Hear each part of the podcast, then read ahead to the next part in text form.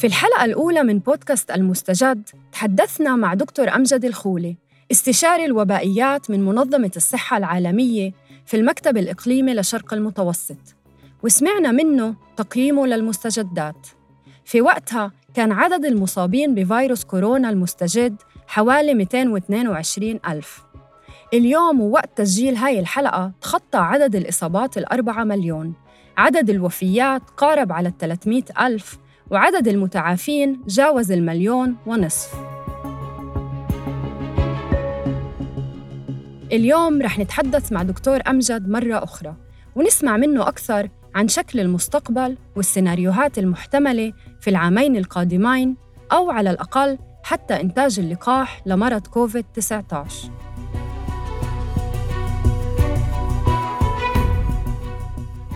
أنا عبير قبطي، وعم تسمعوا حلقة جديدة من بودكاست المستجد. أنتجت هاي الحلقة بدعم من مركز بوليتزر. دكتور أمجد، إحنا تحدثنا معك قبل شهرين تقريباً وكنا في بداية الجائحة. بعد شهرين في بعض الدول اللي بدأت تخفف الإجراءات، وبعدها حتى أعلن عن اجتياز المرحلة الأولى، وبعدها يبدو حيدخل في مرحلة تانية. ممكن تحكي لنا شوي عن وين الدول العربية؟ في أي مرحلة هي؟ الحقيقة صعب جدا نحن نوصف الدول العربية كلها في وصف واحد. في بعض الدول اجتازت مرحلة الخطر الأولى، ونتمنى ألا تمر بمرحلة أخرى، ألا تمر بموجة أخرى من الانتشار. وفي دول ما زالت في مرحلة الصعود، لم تصل إلى الذروة بعد، ودول لسه في بداية انتشار المرض. ففي عدة سيناريوهات حاليا بتسير في مختلف الدول العربية. نتمنى أنه يتم انحصار المرض بشكل أسرع، والدول اللي استطاعت أن هي تجابه الموجة الأولى ألا تتعرض إلى موجة أخرى. وبنطالب الجميع باستمرار الجهود الاحترازية والوقائية لمنع الانتشار ومنع حدوث موجة أخرى. طيب دكتور أمجد، بعتقد أنه أكتر سؤال بيتم التداول فيه في هاي المرحلة هو كيف رح يكون شكل المستقبل؟ الحقيقة مرة أخرى يعني نحن بنتعامل مع فيروس جديد انتشر بشكل سريع، بخلاف سابقيه من نفس العائلة. احنا تعرفنا قبل كده على عائلة الفيروسات التاجية في سلالتين تم تحورهم وتطورهم خلال القرن الحالي. الأولى كانت سارس في عام ألفين وثلاثة، ثم تلتها مارسا متلازمة الشرق المتوسط في ألفين واثناشر. لم تحدث أي جائحة بسببهما، لكن بناء على خبرتنا مع الفيروسات الأخرى خاصة فيروسات الإنفلونزا، ففي أكثر من سيناريو مرجح للحدوث. أول سيناريو أنه يتم انخفاض الحالات في المستقبل، كل دولة تصل إلى الذروة بشكل أو بآخر وبدرجة وخامة وشدة مختلفة على حسب الإجراءات اللي بتتخذها وطريقة استجابتها وطريقة معاملة الشعوب والتزامهم بالتوصيات العامة. يبدأ بعدها المرض في الانحسار.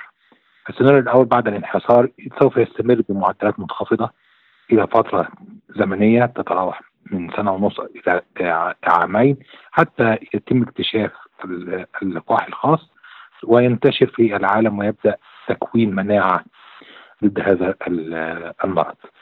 السيناريو الآخر أنه بعد مرحلة الانحسار ستليها موجات أقل شدة، وكل موجة تكون أقل من الموجة السابقة لها، إلى أن يتم عملية بناء المناعة مناعة القطيع. السيناريو الثالث، وده السيناريو الأكثر قوة حتى الآن، أنه في حال انكسار هذه الموجة قد تأتي موجة أكثر ضراوة أكثر شدة إذا لم تراعي الدول الإجراءات، إذا تم رفع القيود بشكل غير مدروس بدون استعمال تقييم مخاطر وبشكل غير تدريجي. سوف يتبعه موجة أخرى. الموجة دي قد تبدأ بعد شهرين أو ثلاثة، قد تكون مع بداية دخول الشتاء، ولكن هذا السيناريو قد يحدث في حال عدم التزام الدولة. قد نرى أنه السيناريو الواحد قد يكون، أو الدولة الواحدة قد تشاهد أكثر من سيناريو، قد يكون أكثر من سيناريو على مستوى العالم. العالم كله مش هيشوف نفس السيناريو، كل دولة هتواجه السيناريو بناء على الإجراءات التي سوف تتخذها وطريقة تعاملها بشكل مباشر مع المرض وبناء على التزام الشعوب. تمام. طيب دكتور أمجد، لما أنت بتحكي على التعايش إنه المفروض فينا نتع... نتعايش مع هذا الفيروس، ممكن توصف لنا ماذا يعني هذا التعايش؟ ما هو شكل هذا التعايش؟ التعايش معناه إنه لابد من استمرار الحياة، لابد من استمرار العمل والإنتاج، مستحيل استمرار غلق كافة المنشآت أو وقف الطيران إلى مدة طويلة، ولكن العودة إلى الحياة الطبيعية سوف لابد أن يكون تدريجي، لابد أن نراعي أساسيات تجنب انتشار العدوى، خاصة فكرة التباعد البدني، لابد من التأكد من أن كافة أماكن العمل، كافة أماكن التسوق يراعى فيها التهوية الجيدة، التزام الأشخاص في إبداء الكمامات عند الحاجة، عند ظهور أعراض لديهم أو عند تواجدهم في أماكن مزدحمة، بقدر الإمكان الناس تراعي عدم تواجد في الأماكن المزدحمة قدر المستطاع إلا إذا دعت إليها الضرورة، وفي هذه الحالة لابد من توخي الحذر، غسل اليدين باستمرار بشكل مستمر، عدم ملامسة الأنف والفم إلا بأيدي نظيفة. كل هذه الإجراءات لابد أن تستمر معنا، بجانب بالطبع استمرار عودة عجلة الإنتاج، عودة الحياة، عودة المدارس، عودة، لأنه من الصعب جدا استمرارية توقف كل أنشطة الحياة، ولكن مرة أخرى لابد أن تعود بشكل مدروس وبشكل تدريجي. أي فرصة نقلل من التزاحم، نقلل من خروج البشر خارج منازلهم لابد أن نتخذها، لكن بما لا يؤثر سلبا على أوجه الحياة الأخرى. تمام، يعني التباعد البدني والكمامات ستكون جزء من واقعنا اليومي لمدة طويلة. ده حقيقي، بس مرة أخرى الكمامات حتى الآن منظمة الصحة العالمية لا توصي بها بشكل عام، الكل يرتدي الكمامات، قد تنصح بها بعض الدول، ولكن منظمة الصحة العالمية حتى الآن توصي فقط بارتداء الكمامات إما لأشخاص تبدو عليهم أعراض أو أشخاص يقدمون خدمة طبية لمرضى، سواء كان في داخل المنزل أو في المستشفيات.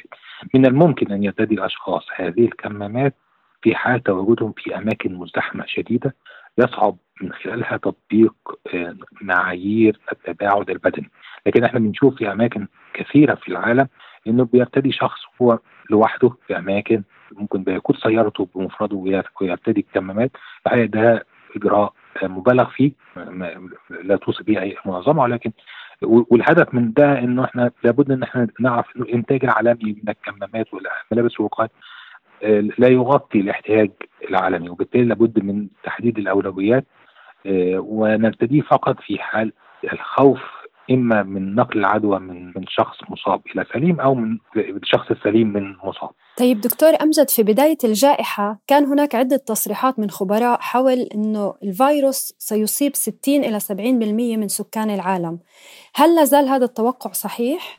مرة أخرى صعب جدا تحديد نسبة الأشخاص اللي ممكن مصابوا، طبعا كل الأرقام واردة.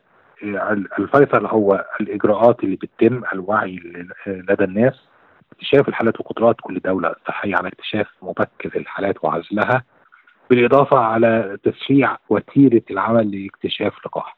مهم جدا ان احنا لما بنتكلم ان اللقاح سوف ياخذ عام ونصف او عامين من من, من بدء العمل فيه، انه في, في الظروف العاديه لمرض جديد، فيروس جديد عاده بياخذ سنوات طويله، ممكن تمتد تصل الى عشر سنوات، فتسريع وتيره العمل لانتاج لقاح في خلال مده سنه ونصف او او عامين دي تعتبر شيء مهم جدا انه العالم كله يتكاتف من اجله، ونتمنى ان نصل اليه في هذه الفتره.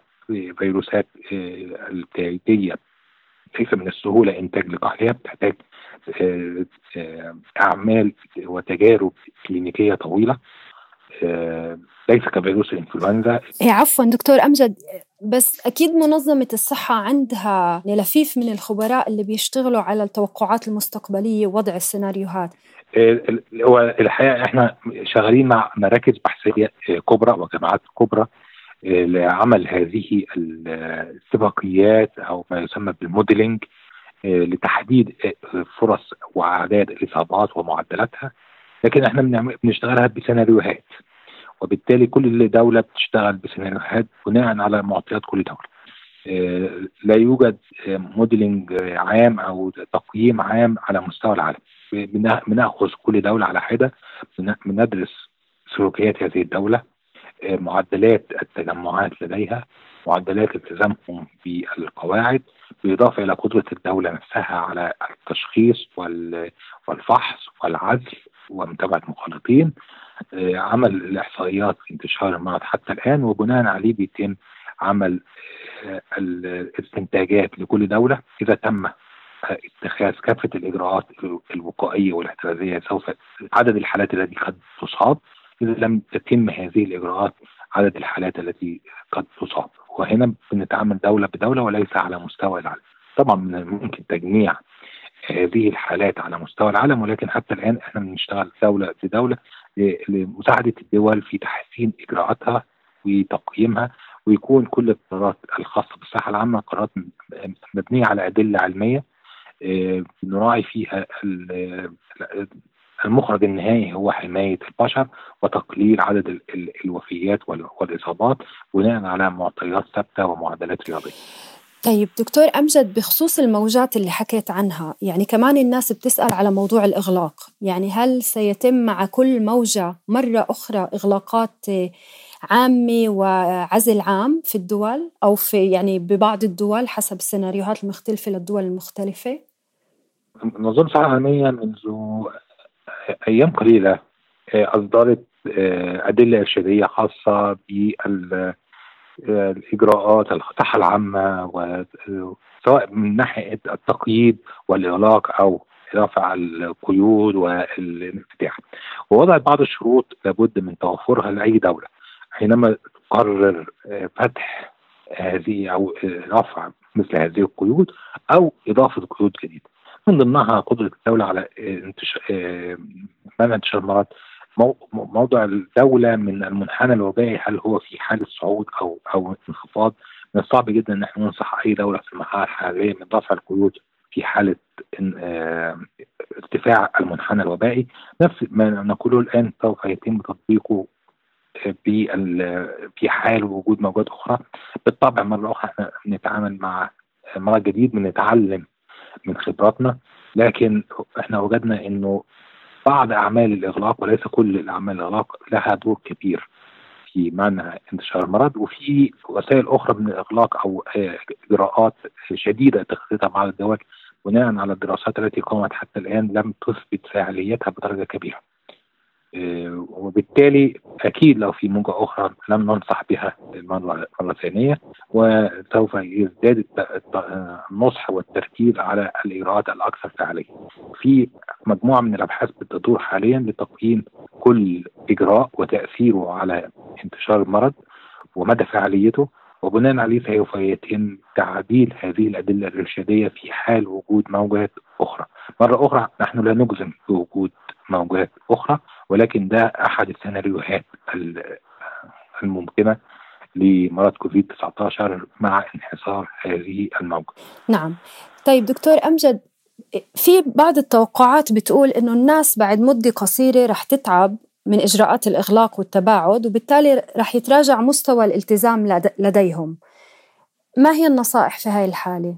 إجراءات الإغلاق الشديدة هيكون من الصعب تطبيقها على مدى طويل، لذا كل دولة لابد من تقييم فعاليتها وطرق رفعها بشكل تدريجي. لكن هناك الالتزام القواعد الأساسية والبنود الأساسية التي لا يجب تخطيها بشكل أو بآخر، النظافة الشخصية وآداب السؤال والعطس والتباعد البدني. الدول العالم بدأت بشكل تدريجي، وفي للأسف بعض الدول بدأت تعلن حتى الآن لم لم تقوم بهذا بشكل عملي، ولكن بدأت في بعض الإعلان عن انفتاح بشكل سريع وبشكل متسرع. نأمل إنه تكون مجرد إعلانات، ولكن عند التطبيق يكون هناك تقييم مخاطر جاد، ويكون هناك تطبيق تدريجي لهذا الانفتاح، وإلا سوف نواجه كارثة أخرى أو موجة أخرى شديدة تلاحق هذه الدولة. دكتور أمجد، شكراً كتير لك. شكراً جزيلاً. شكراً لك. إذن حتى بعد أشهر من ظهوره، ما زال العلم بيجهل الكثير حول الفيروس وسلوكه المحتمل. إحنا أمام ثلاث سيناريوهات متوقعة: إما انحصار الموجة الحالية وانخفاض تدريجي في حدة الانتشار، أو انحصار الموجة الحالية تليها موجات متقطعة أقل شدة، أو السيناريو الأكثر توقعاً انحصار هذه الموجة ومن ثم وصول موجة أشد ضراوة بحلول الخريف والشتاء.